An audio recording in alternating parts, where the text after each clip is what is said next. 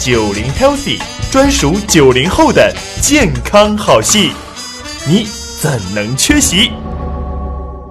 提升免疫，应对疫情。今天呢，我们讲一讲，哎呦，不想早睡的问题。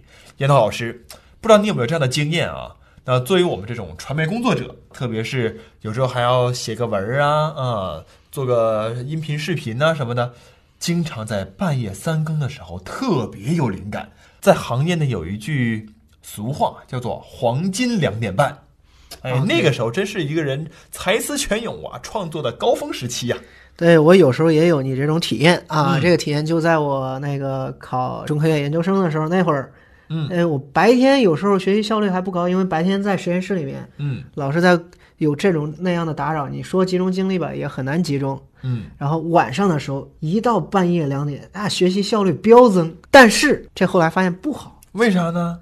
首先，之前给你回答了为什么晚上熬夜不好，它不好在哪儿呢？它是我们思考方式的一个错误。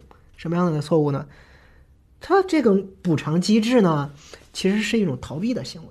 哦，怎么逃避行为？人是一个社会型的动物，是对你有社会属性。现在我们都成家立业，晚上回家，老婆孩子有家人，是对有家人的陪伴，你觉得哦，他有可能陪伴他们占用了我的时间，我没时间静心思考。是，那白天有同事、有工作、有领导、有同也事，没法闲也没没办法闲下来。只有在你晚上凌晨两点半左右，哎，这时候你觉得完全静下自己的，是嗯对时间自己了，自己好好抓着利用。对，这时候才思泉涌。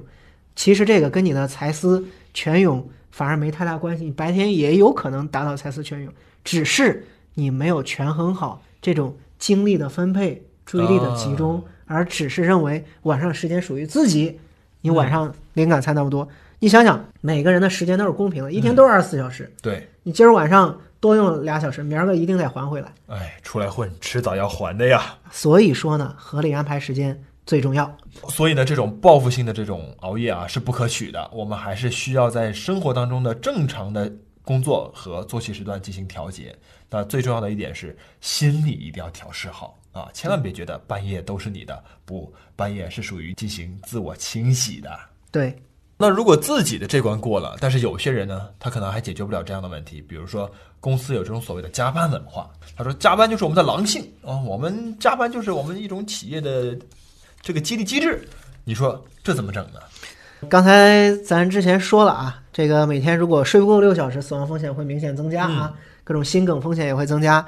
呃，那至少老板们再让你狼性，都会保证你六小时的睡眠吧？对呀六小时以上是应该有的。那你自己算一个账哦，如果要睡够六个小时，你晚上加班到一点，然后七点起床，嗯这是睡了六个小时。是还有另外一种操作，你晚上十一点睡，然后第二天早上五点起，这也是六个小时。但也没见哪个领导说你早上五点起，这算刻苦，这叫狼性呢。但是问题就在这儿，郭德纲讲过一个笑话，是这样说的：要饭的没有要早饭的，为啥呢？因为他能起得来，他还至于要饭吗？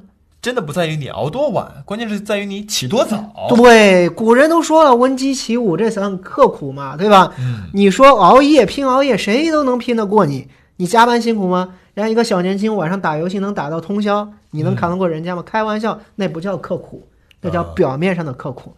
还有，奉劝一句话：晚上那些熬夜加班发朋友圈的同事们，建议只设置领导可见就行了。嗯，关键是有本事发朋友圈的时候写一个凌晨五点到公司，你能跟我比吗？哎，所以不管怎么说啊，大家还是要保证六小时的睡眠。关键呢，在至少六小时，嗯最好的是七到八小时。哎，所以呢，保证睡眠是提升免疫力非常非常重要的一个环节。